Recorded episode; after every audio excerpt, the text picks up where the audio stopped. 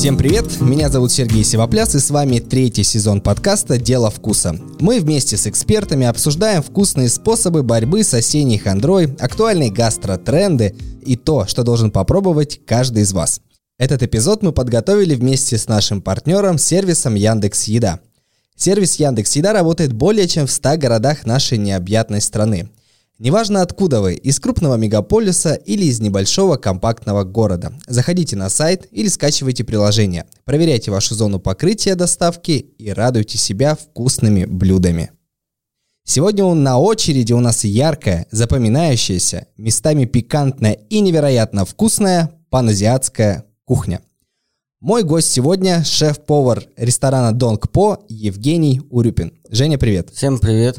Перед тем, как мы начнем говорить обо всем этом азиатском, паназиатском, вкусном и замечательном, я для себя отметил, что главный стереотип, который существует у людей, которые попадают в почти любое азиатское заведение, что, блин, да там стопудово остро, я не люблю острое, я не пойду. Скажи мне, это миф или реальность, что большая часть паназиатской кухни острая, пикантная и порой даже с перебором? Конечно, в оригинале своем так и есть. И многие путешественники знают, путешествуя по разным странам, что если не спросить или не, не предупредить э, по остроте, то можно столкнуться с ее максимальным выражением. Но у нас если говорить о российском, российской реализации этой темы, я считаю, что у нас все более чем адаптировано, и в меню присутствуют э, позиции и, и острые действительно, но я считаю, что это все в рамках э, вкуса и в рамках э, терпимости и восприятия наших гостей. То есть все подстраивается под их вкусы. А если вот как-то ну, в процентном соотношении прикинуть, насколько занижена острота вот от оригинальной азиатской версии до вот адаптированной российской? Сколько ну, в процентов? два раза это минимум. То есть там прям все полыхает, но азиаты В два, в три раза. Острота же тоже, она э, проявляется по-разному. Есть острота, которая жгет, и невозможно даже дышать. А есть острота, которая э, такая гладкая, мягкая. То есть ты съел, и через какое-то время, там 3, 4, 5 минут у тебя это все проходит. То есть ты наслаждаешься именно вот любители, почему любят. Не потому, что там потом 2 часа все полыхает и невозможно там съесть ничего, желудок болит. Нет, э, именно ощущение мощи, остроты, вот этой глубины остроты, и ее у, у остроты тоже есть вкус, в зависимости от того, какой используется перец. Э, если это соус, то какой перец использовался в соусе. Подход к остроте должен быть тоже грамотный. Точно так же, как и в Азии работают с усилителями вкуса, точно так же нужно уметь работать и с остротой. Раз идем по теории, э, назови вот мне по одному. Понятно, что можно назвать много, фирменному блюду китайской, японской, корейской, тайской кухни. Ну, то есть вот э, ключевых кухонь, которые входят в паназиатщину. Ну, корейская я не скажу, потому что мы работаем с тремя. Это Япония, Таиланд и Китай. В китайской кухне э, визитная карточка китайской кухни – это курица кунгбао, это цыпленок в кисло-сладко-остром соусе, потом кисло-острый суп, а также это всевозможные рис и лапша, но если останавливаться на одном – то вот цыпленок кунгбао это как у нас борщ, не знаю, национальное блюдо русское, оливье. украинское, оливье там, э, славянское, да, я имею в виду. Вот, то есть это там э, то же самое, это все его едят. И самое фирменное блюдо – это свинина дунгпо. То есть это в честь чего мы назвали наш проект. Это свиная грудинка, которая названа в честь э, древнего философа, поэта, государственного деятеля – это блюдо стало национальным. То есть эту грудинку едят она и в соусе, и запеченная, и томленая, и в рисе. То есть это способ приготовления и определенный вкус этого блюда. Что касается Таиланда, это, конечно же, тумьям. Это номер один, все, что наши люди знают и любят. Это 100% визитная карточка Таиланда. Если говорить о других блюдах, то это, конечно, э, лапша под тай, э, второе по популярности блюдо – вот. И третье – это различные а, овощные салаты с морепродуктами и с креветками, которые кисло, сладко, острые. Там присутствуют все вкусы. И что у нас осталось? Японск... Япония. Японская да. кухня – это, конечно же, ну, рамен. Раменные в Японии – это очень популярные народные заведения. Поэтому мы делаем… У нас было два вида рамена. Сейчас мы сделаем один вид рамена. Второй по, по популярности блюда японской кухни – это гёдза. Пельмени гёдза. То есть мы их делаем сырыми, потом сырыми жарим, и подаются они жареные с одной стороны. Это очень любят, это прямо второе по популярности блюдо. Звучит все очень вкусно. А вот скажи, почему в России так приживаются рисоварни, лапшечные? Вот все вот это, знаешь, где углеводики, где вот э, сытненько так. Почему у нас все это любят, и в том числе азиатские блюда? Э, я считаю, что здесь есть две почвы для понимания этого вопроса. Первое это, это схожесть э, наших истоков с азиатскими э, блюдами, то есть это лапша, рис, э, это все мы ели с детства, поэтому это на генетическом уровне нам близко. Ну а что касается второй составляющей, это яркости специй, яркости вкусов и полярности этих вкусов, то я считаю, что здесь нет скучности. То есть эта кухня не скучна, потому что ты приходишь и каждый раз ты получаешь удар по рецепторам. Ну, котлеты, пюре, бифстроганов, куриный суп с лапшой, это все понятно, но это очень однообразно. Эта еда, да, возможно, она на каждый день, но, но слишком домашняя. Вот. А дома ты не приготовишь профессионально азиатскую еду. И поэтому плюс она не высока по себестоимости. То есть мы, мы можем людям давать эту кухню по понятной и недорогой цене. Соответственно, три самых главных фактора здесь сочетаются. Это, э, это в принципе успех любого ресторана, но конкретно здесь он работает ярче всего. Это вкусно, быстро и недорого. А, смотри, у нас в России, в том числе там в нашем городе в Екатеринбурге, очень много диаспор, азиатских всяких. И вот когда они приходят в подобные заведения, где представлены их национальные блюда, как они реагируют? Сталкивался ли ты персонально у себя в заведениях с какой-то реакцией, что, ребята, там, это супер или, ну, не совсем то, но вы молодец? Здесь э, особенность такова, что они приходят, они уже знают, что заказывать. И у нас блюда, которые приближены к традиционным и к аутентичным блюдам, они тоже есть в меню. К нам ходят японцы, они все время едят рамен, и они едят гёдзе. Как ни странно, в Японии очень распространены спрингроллы. Карри тоже в Японии э, есть свой вариант, и они его очень любят. Поэтому они приходят и заказывают именно свои традиционные какие-то такие вот блюда, которые они уже знают точно. Хотя бы по названию это нам понравится. Но, как правило, китайцев большинство. И когда они приходят, э, у нас же шеф из Китая, они, приходят, они видят шефа, они сразу подходят к нему на своем родном языке, о чем-то спрашивают.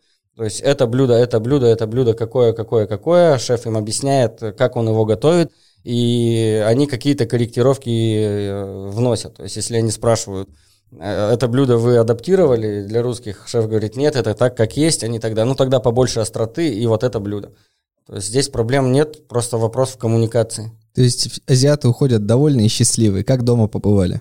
Да, но я говорю, они заказывают вообще противоположное блюдо, ну, которое популярно у нас. Например, жареный пакчо из шитаки в устричном соусе. То есть это блюдо не на каждый день для русского, да и вообще у нас продаются эти блюда там по сравнению с другими э, в десятки раз меньше. Но тем не менее мы эти блюда держим для того, чтобы поддерживать концепцию и для того, чтобы люди приходили, если у нас написано, что Китай, то у нас эти блюда должны быть. Вот ты сейчас сказал слово «устричный соус». Я как э, теоретик едок и человек, у которого аллергия на морепродукты, очень страдаю в азиатских заведениях не потому, что там большой выбор морепродуктов, а потому что я беру какое-то мясо, там курицу чаще всего, может быть, какие-то другие версии, там есть соус. Я специально всегда спрашиваю, ребят, а у вас в соусе вот курицы что? Мне перечисляют ингредиенты, я такой, о, классно, и в конце говорят, ну и там устричный соус. Я такой, блин, чуваки, зачем? Ну типа, это же курица, зачем вы туда рыбу добавляете? И очень грущу. Почему такое сочетание э, устричного соуса, там, птицы, мяса очень популярно и актуально? Это больше, конечно, популярно в Таиланде и Китае. Ну, больше, наверное, в Таиланде, потому что рыбный соус они добавляют практически везде, независимо от того, с мясом это подается с рыбой или морепродуктами. Ну, у них такая культура. Здесь главное соблюдать баланс. Нет такого, что если там устричный соус, то там галимый устричный соус. Нет, он добавлен туда для баланса. Тема аллергенов вообще в азиатской кухне в восприятии наших людей очень болезненно, потому что они все приходят и думают, что они тут пришли в вегетарианский ресторан, и сейчас им тут начнут подавать все на пару, э, без орехов, без соусов, без всего. Но, ребят, извините, это Азия, и здесь не идет... Если у тебя есть аллергии на какие-то продукты, то ты в первую очередь должен это сказать. И ты в первую очередь должен задуматься о том, что куда ты идешь, И, и, Чего что, ты ждешь? и что ты там хочешь. Понятно, что там остро, кисло, солено, сладко, там есть сахар, там есть рыбные какие-то приправы. Там кухня на 30% из аллергенов состоит. Здесь нужно это понимать. Про соусы. Вот соевый соус самый попсовый, потому что его, понятно, и дома можно использовать, в магазине найти. Как отличить плохой от хорошего и на что опираться при выборе, потому что понятно, что в ресторанах это работает по-другому, но вот когда я прихожу как обыватель в магазин, там сотня банок, разные какие-то описания, легкие, там аутентичные, еще какой-то пикантный. Зачем это и как мне выбрать самый клевый соевый соус? Нужно в первую очередь понять, для чего соевый соус тебе нужно использовать. Если ты его используешь для заправки, э, раз, для жарки, два, в составе соусов, три, или же это соус используется для приготовления э, соуса для роллов. Здесь все зависит от того, куда ты хочешь его использовать. То есть нужно просто уточнить у продавца в первую очередь о степени его солености и о применении в составе этого соуса ароматизаторов различных. Соленый тебе нужен, если ты используешь его в составе соусов, например, ты смешиваешь его с какими-то дальше сладкими ингредиентами, то понятно, этот соус должен быть чуть более соленый. Если ты его используешь в заправках для салатов, чуть менее соленый. Если ты используешь в горячих блюдах, мы используем ароматизированный соус. Сколько, слушай, нюансов. Ну, раз пошли по соусам, давай как эксперт, скажи вот топ-5 соусов, которые должен попробовать каждый, ну, если не фанат, то любитель азиатской, паназиатской кухни. Приготовлении или в составе? А, в составе. Ну, то есть название же есть, условно, там есть терияки, да, ну, грубо говоря, попсовый, Ну, да. номер, Есть- один, э, номер один это кисло-сладкий соус. То есть э, разновидностей кисло-сладких соусов масса, но самый популярный вкус это кисло-сладкий, потому что сюда дальше накладывается острый, сюда дальше накладывается вкус соленый на состав этого соуса, и ты получаешь ну, большую палитру вкуса. Ну, соевый, понятно, его это уже как хлеб для наших э, людей, они там все готовы с этим соусом есть. Три это терияки, э, устричный. И пятый вид – это разнообразная палитра острых соусов. Они могут быть на основе э, темных соусов, на основе светлых, сладких, э, красных. Твой любимый какой из острых? Я люблю наш тайский соус, э, который мы делаем для спрингроллов, э, подаем со спрингроллами. Это кисло-сладко-острый соус. Мы его делаем сначала варим слегка, потом пробиваем при большой скорости в блендере и в конце добавляем кисло-сладкий соус чили. Идем дальше. Э, Обилие масла, оно очень бросается в глаза, когда ты ешь, может быть, не в каком-то топ-ресторане, а в бистро каком-то, может быть, в кафе с азиатской кухней.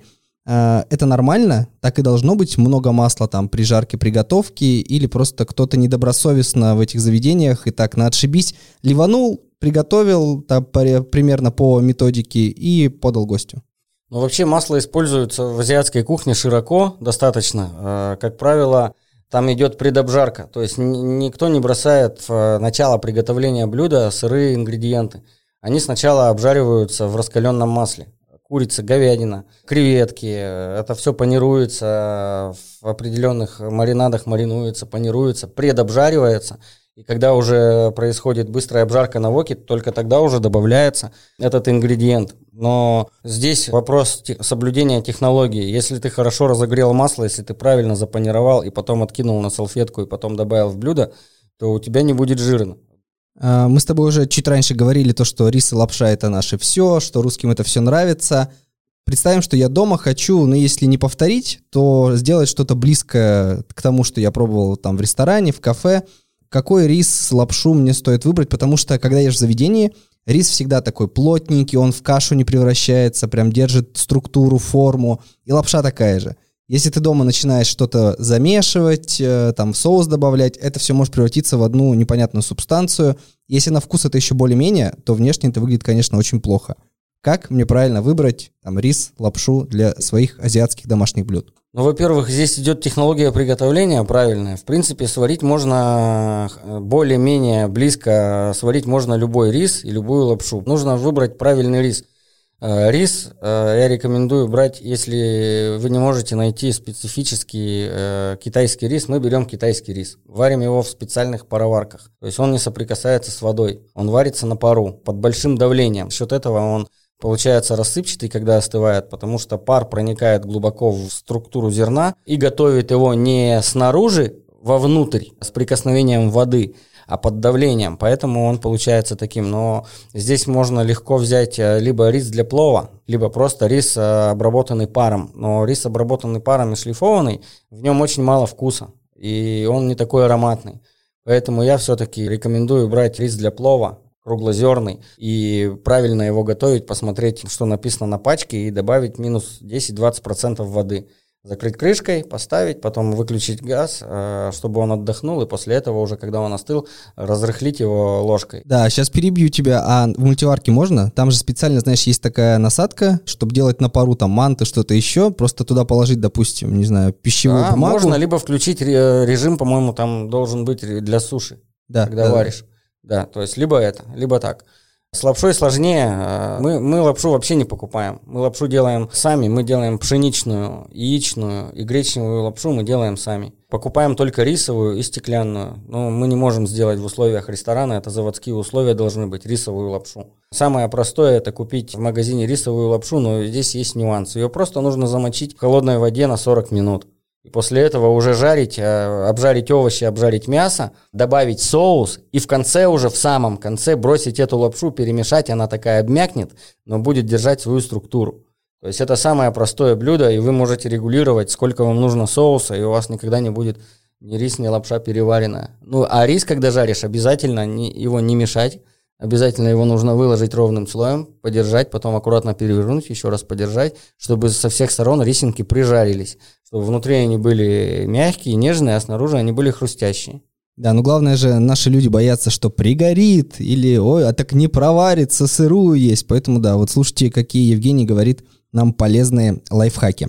А, перейдем к многообразию вкусов. А, для меня самый нелюбимый вкус в жизни, я не знаю, честно, почему, какая-то психологическая, видимо, травма, это имбирь. И вот зараза в паназиатской кухне, он есть, конечно, не везде, но во многих, во многих блюдах. Откуда, на твой взгляд, может быть, ты знаешь, у азиатов такая любовь конкретно к имбирю, там, к лемонграссу, вот к таким очень насыщенным специям, которые порой, ну, если не перебивают, то на уровне с основным вкусом блюда встают. Я считаю, что имбирь это имбирь, чеснок, кинза и перец чили это три, четыре основных базовых овоща азиатской кухни. Без Задники них, апокалипсиса азиатского. Без них просто э, азиатской кухни не бывает. Если человек приходит и говорит, мне, пожалуйста, без чеснока, без имбиря и без чили, ну тогда что? Зачем пришел, да? Что тогда? Лук с морковкой э, пожарить? Здесь э, как раз э, овощи имеют базовые вкусы, то, о чем мы говорили. Острый, сладкий, ароматный, то есть они дают аромат, э, то есть они в основе базовых вкусов отвечают за определенные вкусы и за определенные ароматы. Мы, например, вот том-ям варим не с имбирем, мы варим том-ям с галангалом. Что такое галангал? Галангал – это Примерно он похож на имбирь, но более деликатный и более ароматный. Если ты не любишь имбирь, то тогда попробуй использовать галангал. Тебе он 100% больше понравится. Имбирь, он более такой рисковатый, более острый.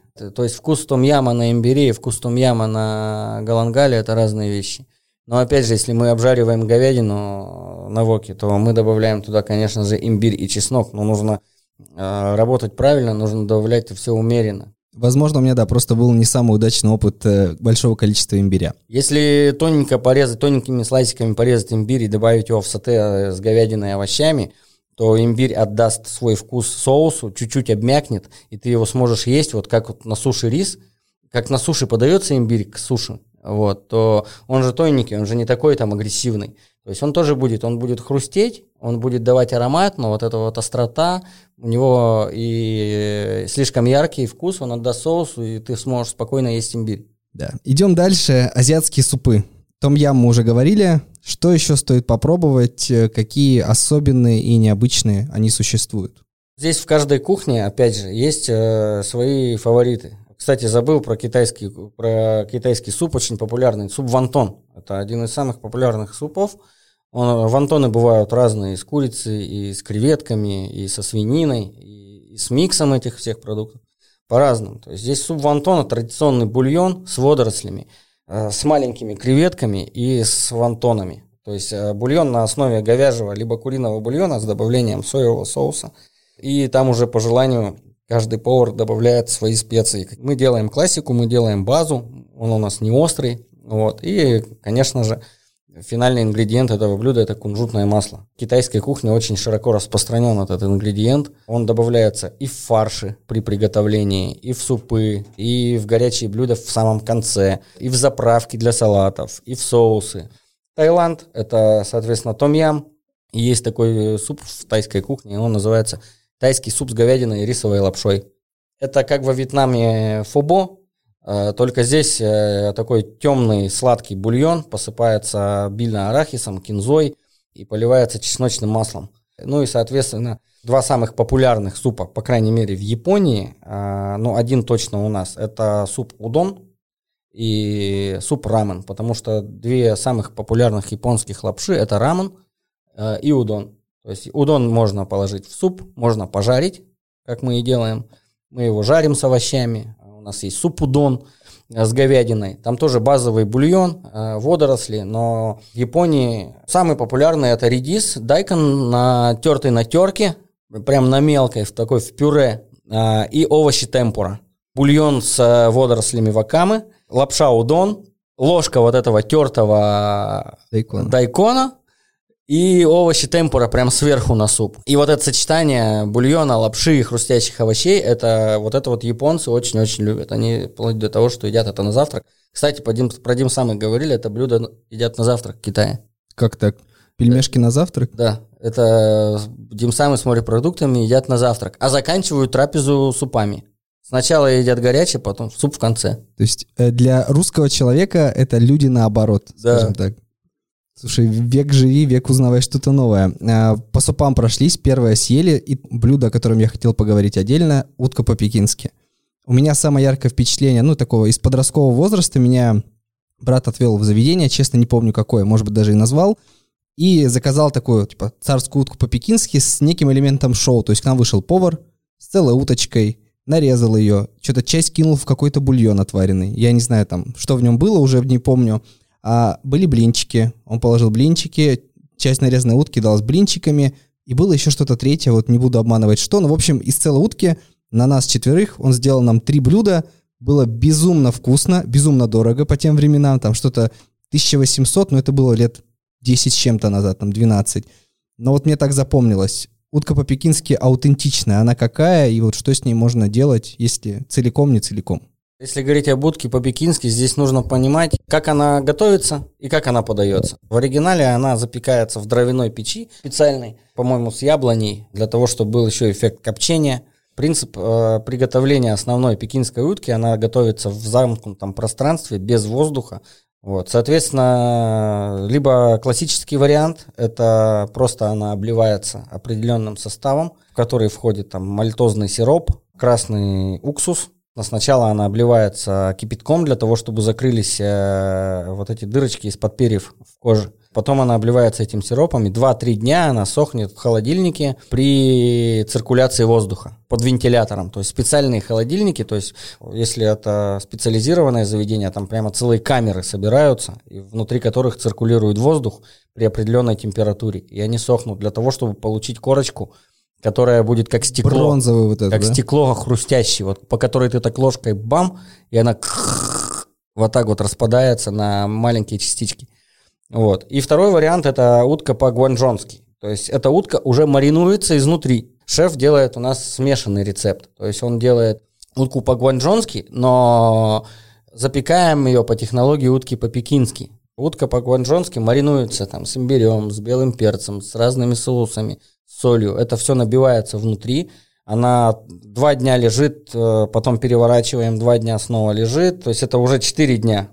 Для того, чтобы продавать ее в субботу, ее нужно начать готовить в воскресенье. Поэтому у нас она в меню, как в оригинале утка по-пекински, она только в пятницу вечером, субботу и воскресенье, потому что на каждый день это не приготовишь. И людям это должно быть как будто такое ощущение какой-то диковинки и праздника, чтобы они приходят. Ритуал. Такой. И мы ее готовим. Самое главное, что на это решение влияет, это она должна быть запечена и сразу продана, без холодильника. Поэтому мы частично эту утку запекаем на суп, на лапшу и на рис, Ее можно в холодильник убирать, то есть мы ее разделали, убрали в вакуумный пакет и убрали в холодильник. Это нормально, это допустимо. Но если мы говорим, что мы ее продаем порционно, нарезанную слайсиками, то это должна быть утка свежая, и она не должна убираться в холодильник. Как только она убралась в холодильник, жир, содержащийся в утином мясе, который пропитывает, ты же ее печешь в печи, жир подкожный пропитывает мясо, попадает внутри волокон, так вот он застывает в холодильнике внутри волокон мяса, и утка становится жесткой. А когда ты ее разогреваешь потом каким-то образом, там, в вакууме, в микроволновке, этот жир просто весь вытекает вместе с соком, и она получается жесткой и сухой. Нельзя так делать. Поэтому здесь нужно соблюдать качество. Поэтому во всех ресторанах, э, которые продают пекинскую утку, она делается под заказ 40 минут. И дальше уже подается классически, нарезается она, блинчики, овощи, кто какие там делает, но в базе идет лук-порей э, и огурец. Соус мы варим, естественно, тоже сами, не просто берем хуйсин из банки, э, полусырой, он как томат-паста, кислый и сырой. Вот, мы варим из шести ингредиентов, специально там долго-долго-долго его вывариваем подаем этот соус и предлагаем э, гостям пожарить отдельно кости. То есть мы их рубим, а, где-то со спичечный коробок кусочки. Мы специально не срезаем а, сильно мясо с костей, мы оставляем мясо немножко на костях, мы их рубим и обжариваем с сычуанским перцем, с чесноком, с имбирем, с соевым соусом. Мы эти кости прожариваем, подаем еще полную тарелку этих костей. И люди сидят, обгладывают так вкусно. И люди сидят, они там мясо вот это вот поели, как бы там такой вот премиальное, да, продукт. А потом просто сидят там пиво пьют, косточки эти кушают. Это, это просто яркий вкус такой, они хрустящие, мясные, и аромат от них там, то есть классно. Новые реалии вносят коррективы в нашу жизнь, но с помощью сервиса Яндекс Еда вы легко сможете сделать совместный ужин в азиатском стиле по зуму, даже если ваша вторая половинка, друг или родитель сейчас от вас далеко. С помощью функции «Доставка другому человеку» в Яндекс Еда закажите горячий ужин в качестве сюрприза близкому человеку, чтобы порадовать его, если сейчас он не может выйти из дома и забрать заказ сам а желтые курьеры быстро и безопасно доставят ваш заказ в ближайшее время. Берегите себя и заказывайте самое вкусное уже сейчас. Раз ты заговорил о костях, мы поговорили о классных, нормальных, вкусных азиатских блюдах, а, но существует же вот эта часть а, китайских блюд сумасшедших, типа тысячелетние яйца, утиные головы, свиные сухожилия. Мне один раз довелось попробовать, ребята... Желудки. Да, желудки, то есть все вот это, то, что человек который э, не искушен, скажем так, в блюдах, он не будет пробовать, потому что как минимум это выглядит странно, и чаще всего на вкус это необычно. Я пробовал как-то тысячелетние яйца, меня угощали. Но вкус я не скажу, что супер рад. Конечно, я ждал, что мне станет там плохо, меня вывернет. Нет, просто легкая затхлость, вот это слизиобразный желток. То есть просто неприятно есть мне было.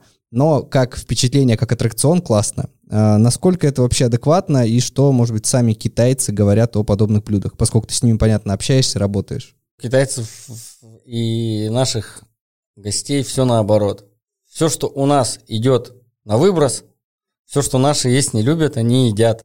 Это копыта э, свиные, это куриные лапки, ноги, это свиные желудки, говяжьи рубцы, абсолютно практически полностью все потроха, пятачки, хвосты. Вот это, вот это у них все, вот это стоит очень дорого. У нас же это субпродукт такой. Да, то есть э, в Китае вырезка, допустим, да, свиная или карбонат, она нафиг никому не нужна. Это, это, это дешевый продукт, который ну, не покупают. То есть покупают, но люди, которые там... Не самые богатые. Да, обычные там бедные люди там это все едят, а вот куриные ножки, свиные ножки, вот это самое, самый деликатес считается. Что касается специалитетов черных яиц э, и вот этих ножек, ну, у нас это не сильно пользуется популярностью. Мы пробовали, мы вводили, но даже на э, начало, когда у нас начинали работать, приходили люди, пробовали, говорят, ой, у вас адаптировано, у вас не аутентично, мы были вот в Китае, мы там жили, мы говорим, а, ну, послушали, говорим, ну, все окей, я говорю, шеф, давай сделаем вот пять блюд, прям вот супер аутентичных, вот прям супер, вот как прям там, ничего не меняй,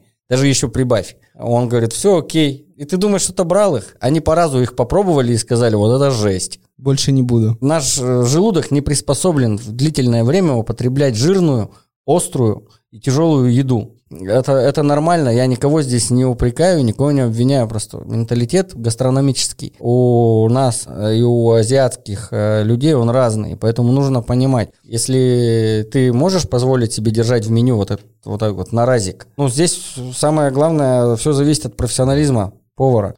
То есть можно просто взять яйца и налить соевый соус, но шеф делает специально соус, например, для этих яиц так, чтобы он не мешал, чтобы ты не чувствовал там как бы таких, скажем так, недостатков этого блюда, а он сглаживал, чтобы вот эту вот затклость он компенсирует соусом. И эти яйца едят обязательно с чили, кинзой и тофу. Вот этого мне ничего не дали. Мы сказали, пробуй. Половинку отрезали напополам, сказали, пробуй. Нет, нужно, если ты подаешь этот специалитет, то мы его подаем с тофу.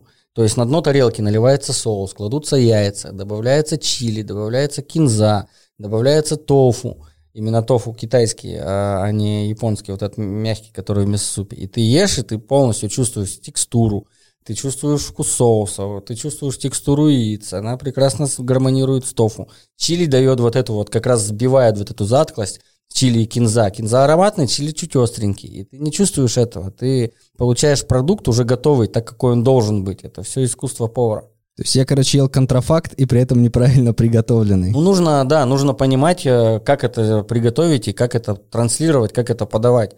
Можно наготовить, не зная. Поэтому с азиатской едой я считаю, что должны работать э, азиатские повара. То, что делают наши ребята, здесь немножечко, так скажем, без понимания аутентичности процессов. Если ты не знаешь аутентичность процессов ты не сможешь адаптировать, потому что они готовят сразу конечный вариант, уже адаптированный. Здесь нужно понимать, э, как подготовить продукты, как их использовать и как их потом адаптировать. Вот сначала нужно изучить базу, надо ехать туда, в Гонконг, в Гуанчжоу, надо ехать там, проехаться по разным провинциям, в Сычуань, везде. То есть, поэтому я работаю с э, иностранными шеф-поварами из э, тех стран, которые я хочу создать вкус. Если, допустим, я хочу сделать хороший рамен, я приглашу японца, я не буду ничего мудрить. Я у него научусь, освою это все, пойму, а потом сам уж буду адаптировать.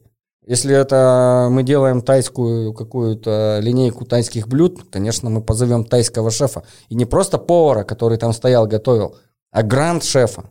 То есть все, кого я приглашал для помощи, это люди, которым уже за 50 лет, которые имеют за плечами более 30 лет э, опыта не просто в азиатской кухне, а в своей родной кухне. И я считаю, что только эти люди могут дать такую историю гастрономическую, азиатскую, которая будет успешной и которая людям зайдет. Осталось буквально пару вопросов у меня. Чем запивать азиатскую, паназиатскую кухню? Какие-то, может, особенные напитки у них есть или просто рекомендации у тебя будут? Если речь идет об алкогольных напитках, то здесь, конечно же, это пиво.